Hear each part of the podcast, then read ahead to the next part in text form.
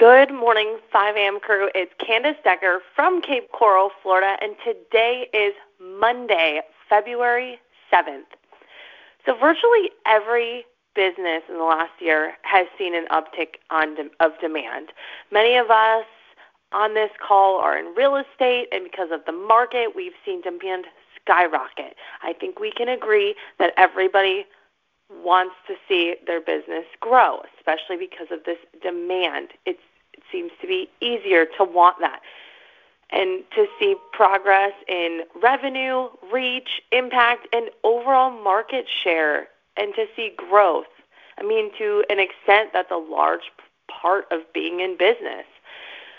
So, for the last seven out of 10 years in the real estate business, I I plateaued. So my first seven out of 10 years. Some years I did a little better, some a little worse. I was a one woman operation, working way too many hours and not living a fulfilling life. Now, this is something I see as a pattern for small businesses and self employed people all the time. I know how frustrating and discouraging this can be.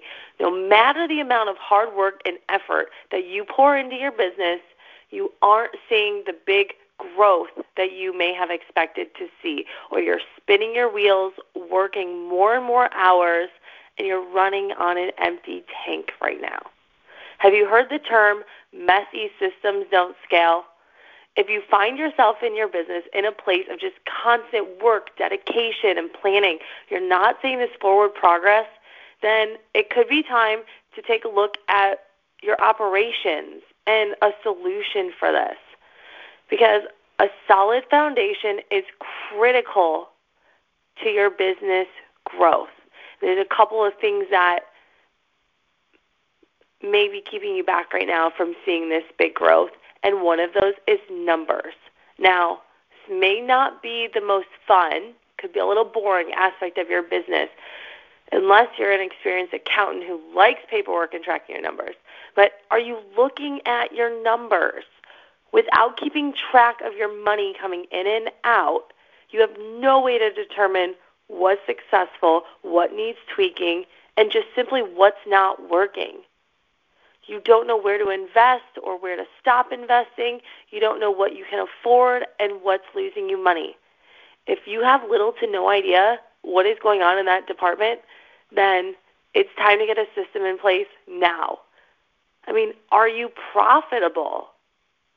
If you aren't, what can you do to save? And on the flip side, what is actually working for you and giving you an ROI that you should be spending more on? And when it comes to accounting, it's important to know who are you as a business? What are you really offering? And who your business is offering these things to. Without these things, it's hard for you to sell because you don't know who your desired audience is, right? And will you most likely know what you do? You might find that you don't know what problem you're really solving for your customers are. And while you most likely know some people who purchase from you, right? Maybe your sphere, past clients, you might not know who your actual target market is. So take some time, truly get to know your business and who your client base is in order to develop a better plan for moving forward. So, who is your ideal client? And how can you market directly to them to solve their problems?